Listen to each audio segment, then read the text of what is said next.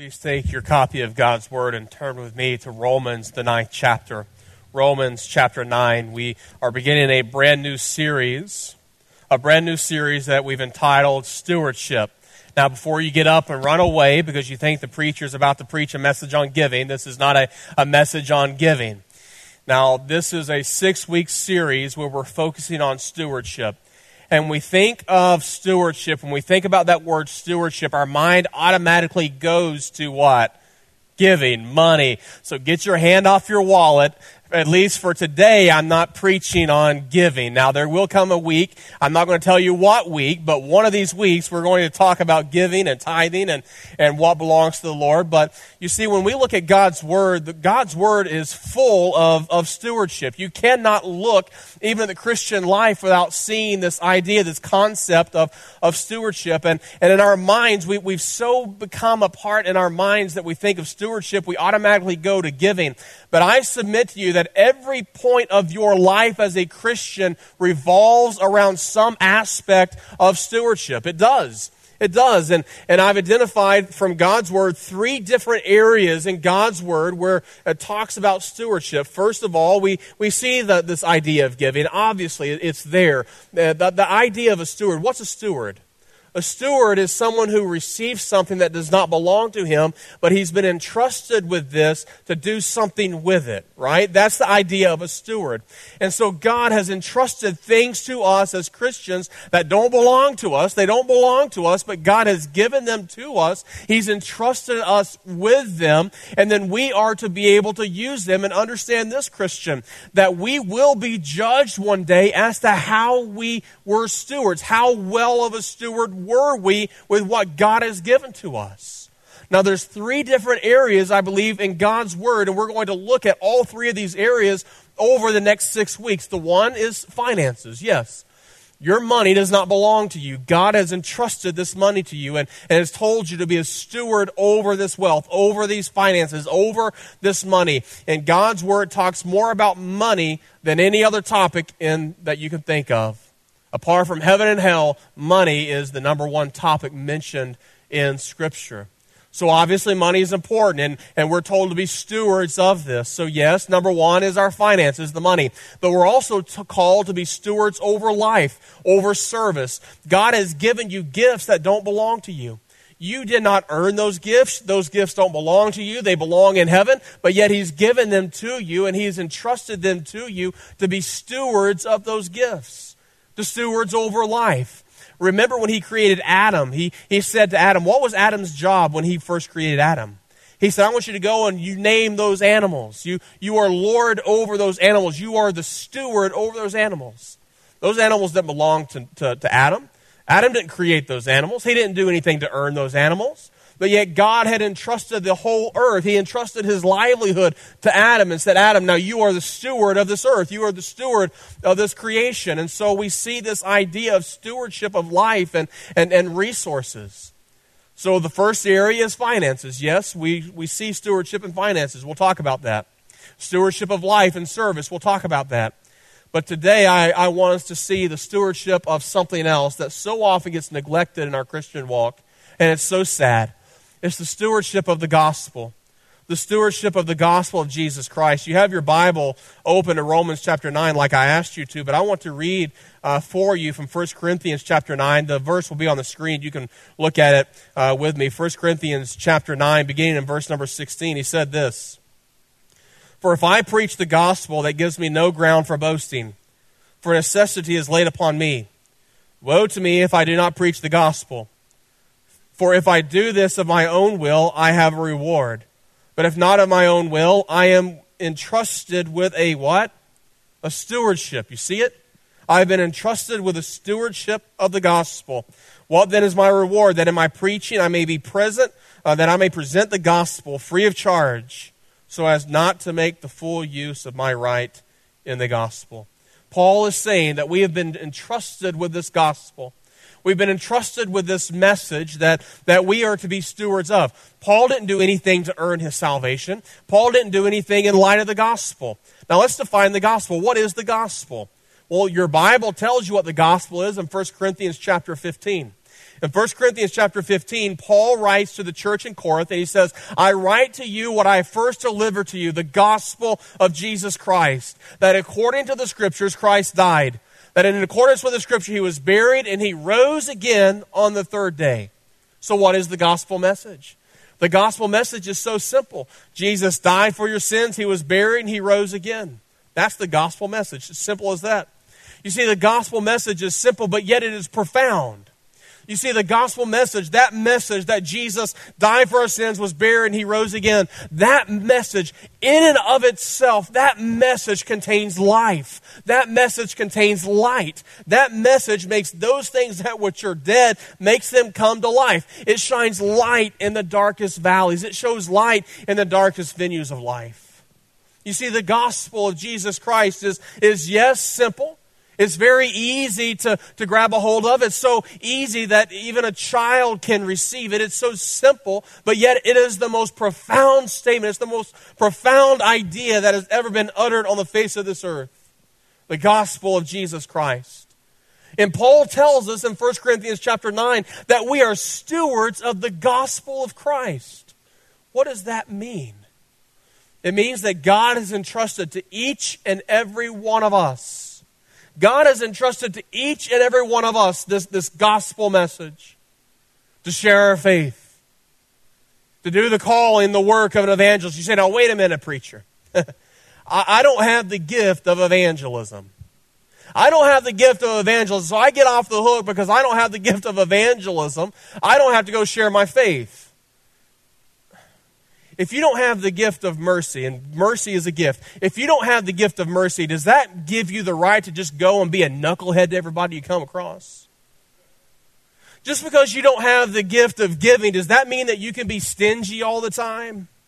No. Just because you don't have the gift of evangelism doesn't mean that the, the, the exact result of that is that I don't have to share my faith. That's wrong. That's wrong. The gift of evangelism, and there are people in our church that have the gift of evangelism, what that means is it comes naturally to them to, to be able to share their faith. Just like the, the gift of mercy, it comes natural to those who have mercy to be merciful. Those who have the gift of giving, it comes natural to be givers and not takers. But just like in the Christian walk, in the Christian life, because you may not have a gift, maybe you may not excel in a gift, doesn't mean that you can neglect that gift. You see, we're all called in, in Matthew chapter 28 to be Great Commission Christians, to go out and to share our faith, to share what Christ has done for us. This message of life, this message of hope. Today's message, if you're taking notes, the, the, the message is entitled A Burden for Souls. A Burden for Souls. Evangelism, evangelism does not begin with a program, it begins with us personally. That's important. Evangelism does not begin by creating some program. Evangelism in the life of a Christian begins when we personally decide that this is what we're going to do. It begins with having a burden for souls. I believe the missing element in the modern day church is a real burden for the lost. I believe the missing word in most churches today of the Lord Jesus Christ, the, the missing word is the word concern. There, there seems to be so little burden. There seems to be so little concern for the people of the world and those that are lost for the souls of mankind. At Aloma Church, we have a visitation program. In fact, this past Wednesday night, two of our deacons went out, and, and this is one story. There, I'm sure there's more, but uh, this past Wednesday night, I heard from two of our deacons. They went and vis- visited a, a, man who visited our church months ago. They went and knocked on the door, and this man opened his, his, his, the door of his home. And before those two deacons left, he opened the door of his heart and received Christ into his life and was saved. We have visitation program. We share our faith in programs and such. But listen, before evangelism and soul winning can ever become a program, it must first be a passion. It must be a lifestyle it, it begins with a burden in our heart. And the Apostle Paul, he, he had a passion for lost people, didn't he? He had a, he had a passion, a, a burden to, to see souls saved.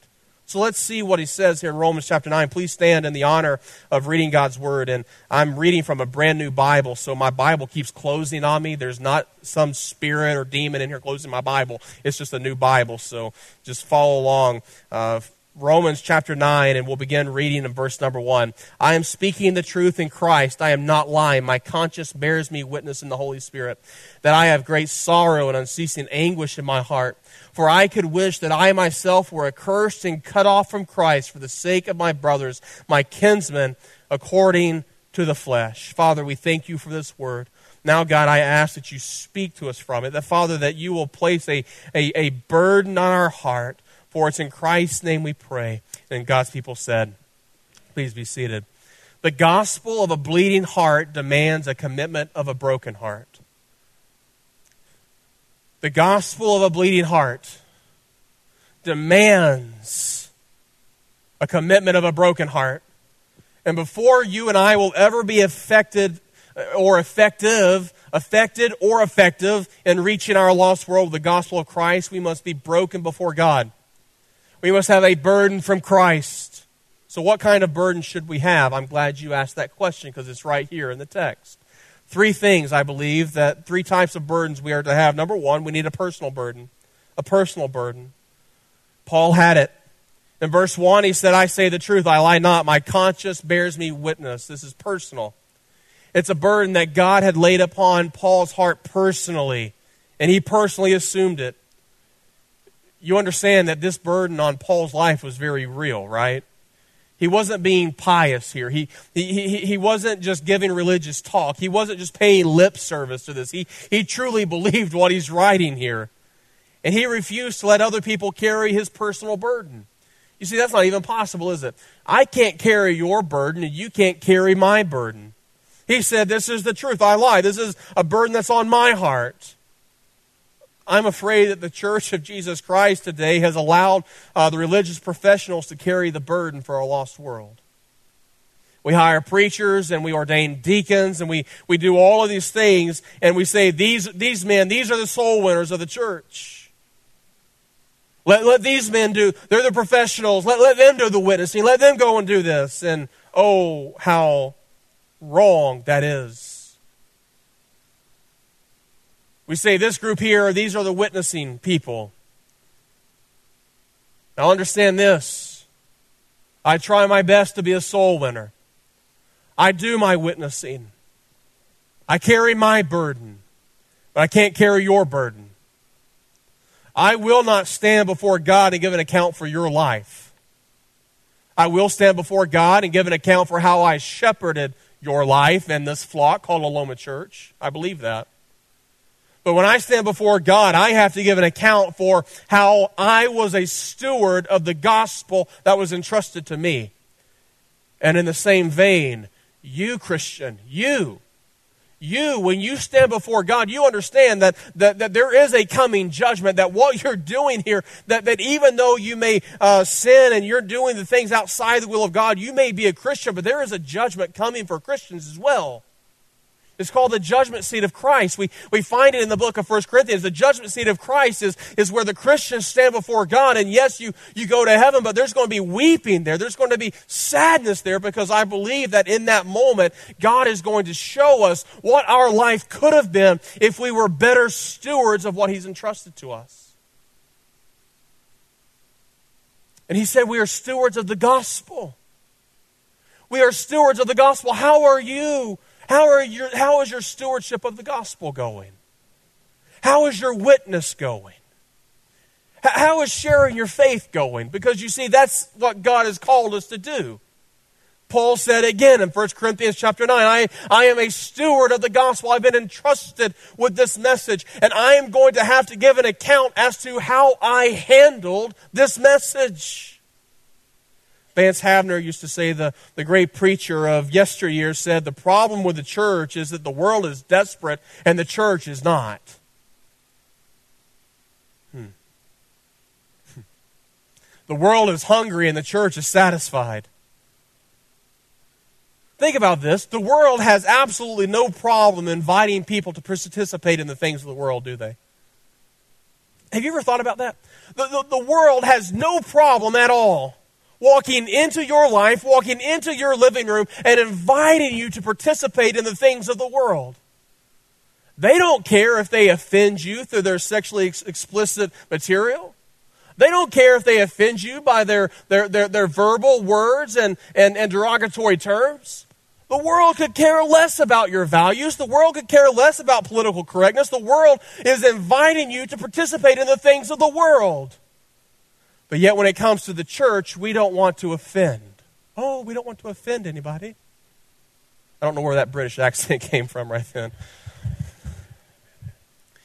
But we as a church, we, we don't want to offend. We, oh, I, I can't share my, what, what if they make fun of me? What if they say something? What if they think I'm a Christian? What if they think I'm a goody two shoe? And we're so concerned. The world could care less what you think of the world. But yet, we as Christians who have the life giving message, the life giving power of this word, we are so concerned by what other people are going to think. So we don't carry that burden. We say, oh, it's somebody else's burden. Let somebody else carry that. You need and I need a personal burden for souls. And hear me. If you don't have a burden for souls, if you don't have a concern, then I don't care what else you're doing. I don't care if you're a deacon of this church. I don't care if you sing in the choir. I don't care if you're an usher. I don't care if you're a life group teacher. I don't care what kind of person, uh, what kind of Christian character you may have. I don't care how much you give. If you don't have a burden for souls, you're not right with God. If you don't have a burden for the lost, you're not right with God. Think about it. Think about what Paul says here. Andrew Murray, he once said there are two kinds of Christians soul winners and backsliders. Paul had a real burden on his heart. He said, This is the truth. I, I'm not lying. And it was more than just talk for him. You say, Pastor, honestly, if, if I can be perfectly honest with you, Pastor, I, when I wake up in the morning, honestly, I know, I know here that I should have a burden for the lost. I know here but when I wake up in the morning, I'm not thinking from here, I'm thinking from here. And, and the real burden I have is how am I going to make it through this, another day at this job that I hate?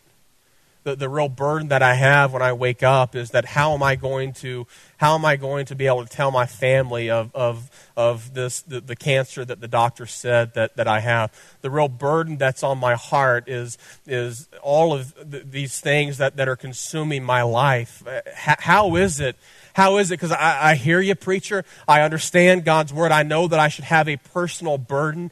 How is it that I get that personal burden? Again, I'm glad you asked that question because Paul tells us right here and straight out of God's word. First of all, it requires a conversion experience. Write that down. If you want a personal burden for the lost, it requires a conversion experience. He, Paul says, he said, My conscience bears me witness in the Holy Spirit. Christ was in him the Holy Spirit of God drove him toward a passionate burden for souls. You see, Paul wasn't always the great missionary. One day, at one time in his life, he was Saul of Tarsus. He was a murderer of Christians. And Saul of Tarsus was going toward Damascus in order to kill more Christians. And on that road to Damascus, Jesus Christ himself showed up. And, and Paul, uh, Saul of Tarsus, had a, an experience with Christ. And from that moment, Paul, the apostle now, had a burden for souls. You know what happened to Paul? You know how Paul do you know how Paul, throughout his whole life, from when he was saved until he was so old that he, as, as, as he grew in the Christian faith and he got old in the Christian faith, and, and 10 years turned into 20 years, 20 years turned into 40, you know how he kept that burden for lost people? Do you know how Paul kept this is a secret for how you and I can keep a burden for lost people? Because you see, a lot of us, when we got saved, we were radicalized in a good sense, right? Not radicalized as the, the, as these Muslims, but we were radicalized for the cause of Christ. And, and we, we stormed hell with a water pistol and we did whatever we could do in order to see lost people saved. And that fire was burning. That fire was burning. But now that fire has extinguished and, and we're not concerned about lost people. We don't have that burden like we once had. You, you know what kept Paul motivated and had kept a burden for the souls? You know, you know what happened to him? You know what he did? He never got over his salvation. He never got over his salvation. Everywhere he went, he kept telling people about what Jesus did for him, what he had done for him. Now, I'm afraid that many of us, we, we've been saved, but we've gotten over it. And the reason I think that we've gotten over it is because we don't talk about it.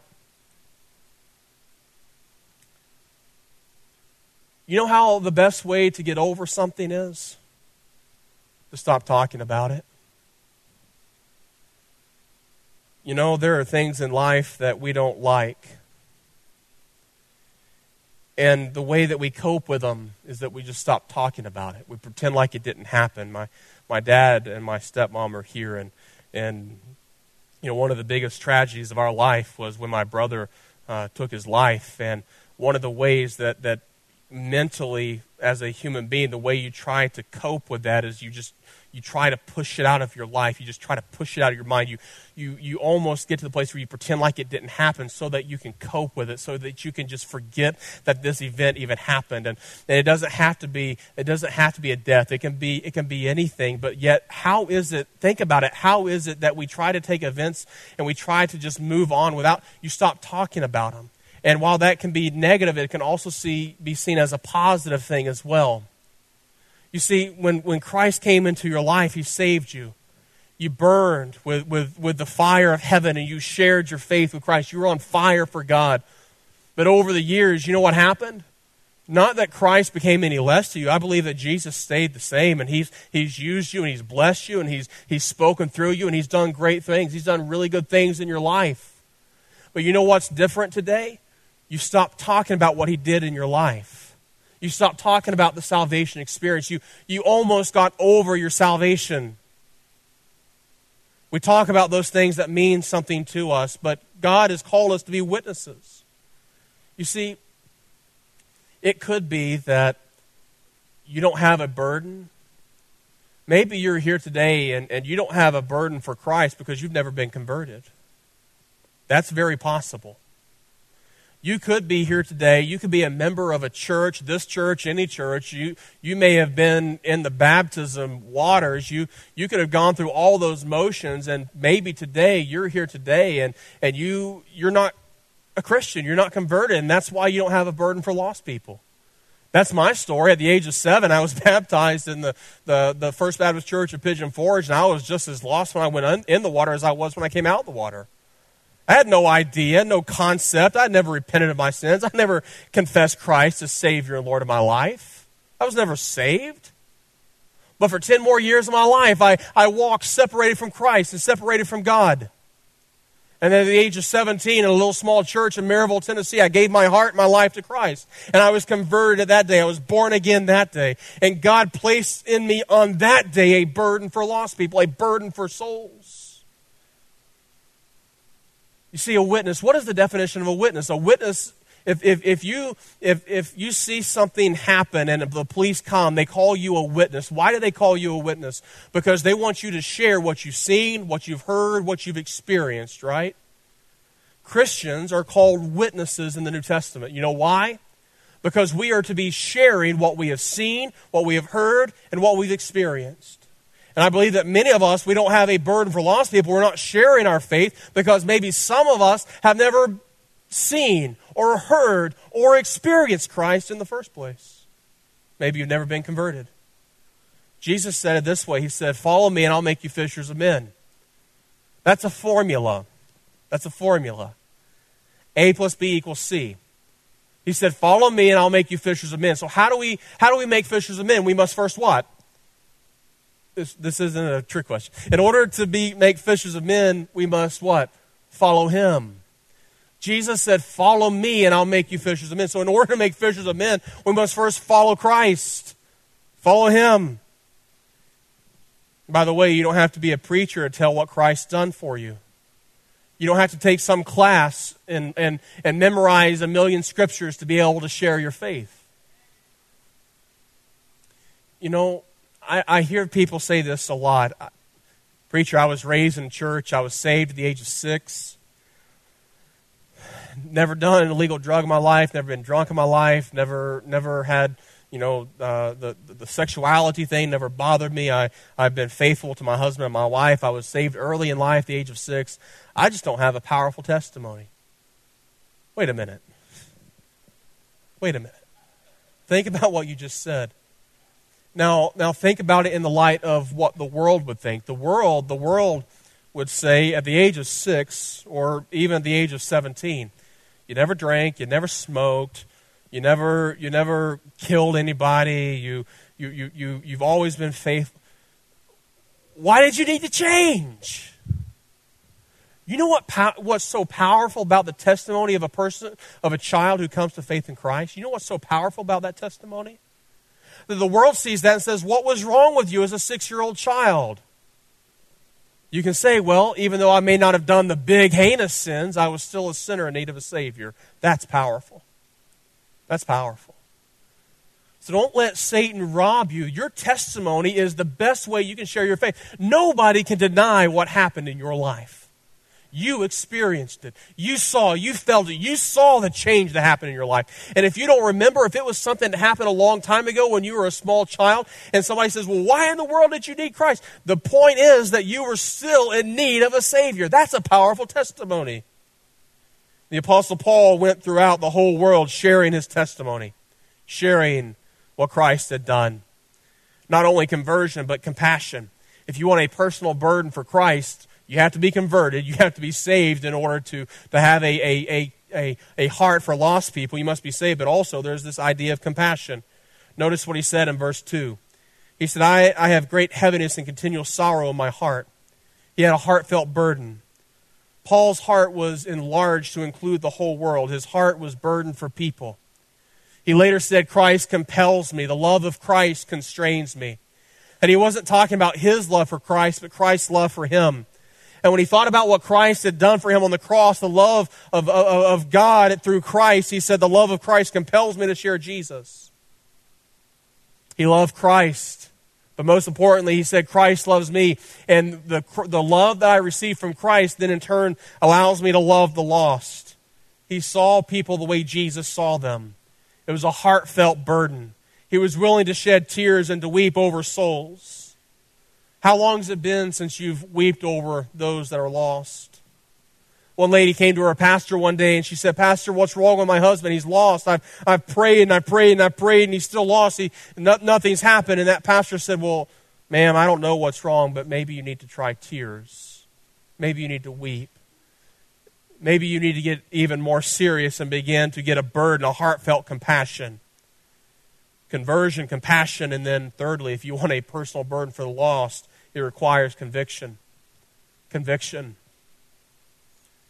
Paul realized that without Jesus, people were lost. He believed that. He had this conviction that the Word of God tells us that Jesus is the only way to salvation. Paul believed this, this right wing, closed minded belief that Jesus was the only way to heaven. Can you believe that Paul actually took Jesus at his word when Jesus said, I am the way, the truth, the life, no man comes to the Father? Who in their right mind would believe that? I do. Do you believe that? Do you, do, you, do you really believe that Jesus is the only way to heaven?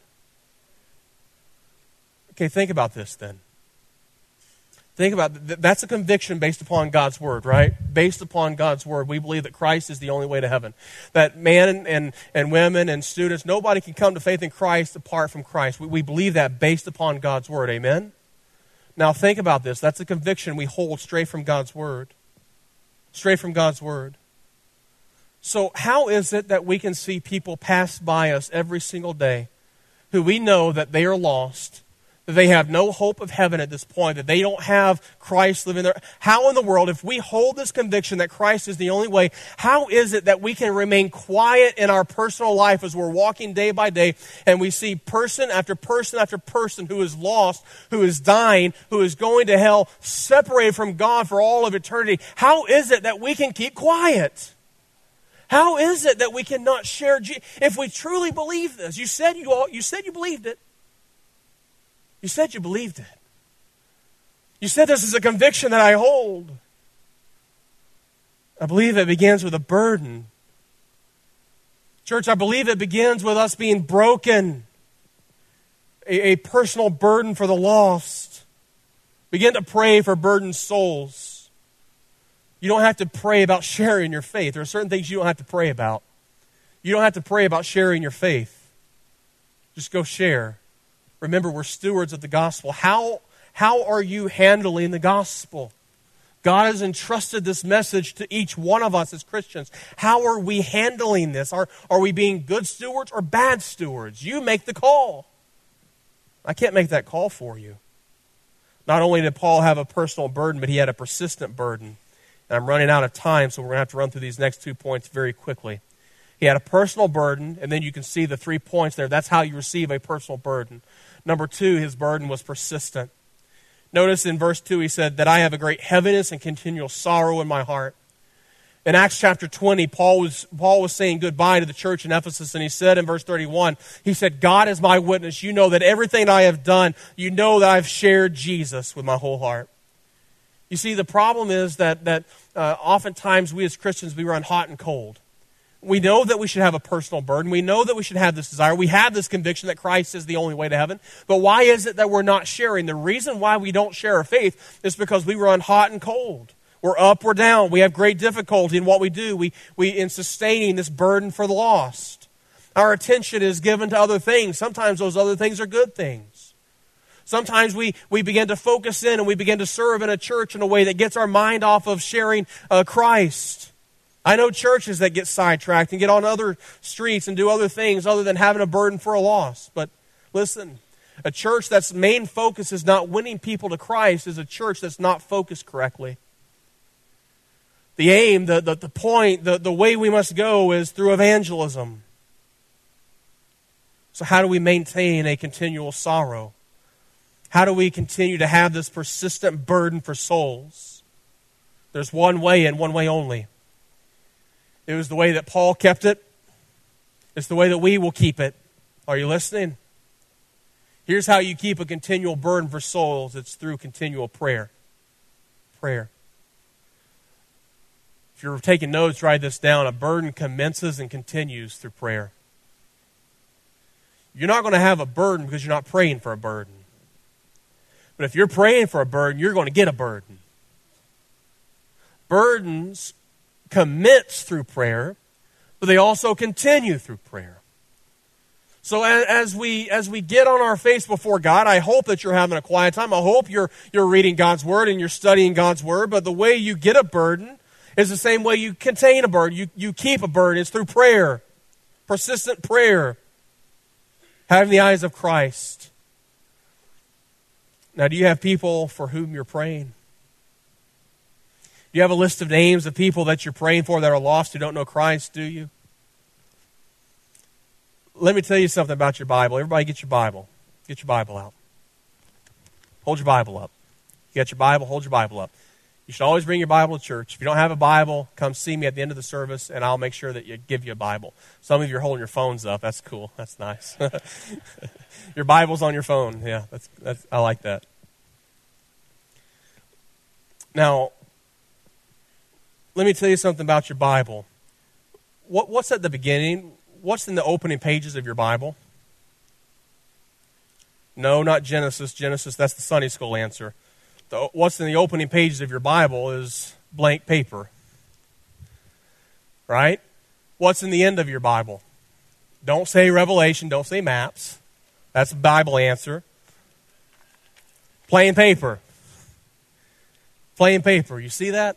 Most Bibles have plain paper. You, you know why that's there? You know why that plain paper's there? I have no idea why that plain paper's there, but I'll give you a, a good thing that you can use it for. Write down the names of the people that you know that are lost in that, on that plain paper. Maybe it's one name, maybe it's 50 names. Write them down. Write them down. Ask God to place a burden on your heart for these people. In fact, this is something that I want us to do. This is a challenge. I'm going. I, I, want every single member of Aloma Church to do this. Starting myself, deacons, uh, staff, I, adults, youth. I want us all to do this. I think it's important. That important. When you go home today, here's your here's your homework assignment. I want you to open your Bible to the very beginning to the white pages. And I want you to think about people that you know that are lost who don't know Christ. And I want you to write their name there. And I want you to begin this day, start praying for those people. Start praying for those names. You say, Well, I don't know anybody. Well, I'll give you another homework assignment. When you leave this place before you go home, go to a restaurant. And when you walk up to the hostess table, you and that hostess is seating you, you ask that hostess, "What's your name?" and she'll tell you or he'll tell you their name. Say, "Do you know Christ as your Savior and Lord?" I would say that the majority, because of we're not living in the Bible Belt, I'd say a lot of them will say, No, I don't. Now you've got a name to pray for. Now you've got a face to pray for. If that person knows Christ, rejoice with them. Say, That's awesome. That's exciting. Why don't you come to Aloma church with me on Sunday? If you don't have a church home, come to church with me sit down and, and talk to your server who comes up. Talk to the person who helps you at the grocery store line, the, the, the, the, young man or the young girl who bags your groceries at, at Publix or wherever you do your shopping. Uh, talk to the, talk to the uh, most people at Chick fil A are saved, I guess, but when you go to McDonald's or Arby's, uh, talk to them, ask them, do you know Christ as Savior and Lord? If you don't know any lost people, there's a whole world out there that's lost. It's not hard to find them. It's not hard to find them. And the way you develop a personal burden is to begin to pray for them. Pray for them. Number three, a passionate burden. Not only was it a personal burden and a persistent burden, but it was a passionate burden. I'm going to close with this. Look at verse 3 of chapter 9. He said, For I could wish that I myself were accursed and cut off from Christ. Now, it makes absolutely no sense in light of Romans chapter 8, does it?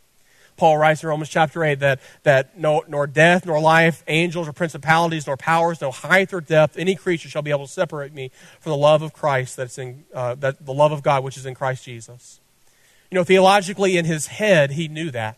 Theologically in his head, Paul knew that he couldn't give up his salvation and go to hell so that others can be saved. Paul knew that here, but he wasn't thinking with his head, he was thinking with his heart. Paul was, Paul was not having to make sense here, he was thinking with his heart. but he was saying with his heart, Oh, that I'd be willing to give up my salvation so that others could be saved. What a burden. What a burden that Paul had. I, don't know if I could say that. I don't know if my burden runs deep enough to be able to say that. Even, even with my, even my head knowing this, I don't know if I would allow my heart to say that. But what a burden the Apostle Paul had. There's another man in Scripture who said something very close to Paul. His name was Moses. Moses, when God was about to give judgment on, on uh, the people of Israel, Moses stood before God and the people. He said, God, please don't blot out uh, these names. Blot me out of the book, but don't blot these out. Most of us, probably none of us, have the burden of a Paul or a Moses. The reality is, none of us can do that.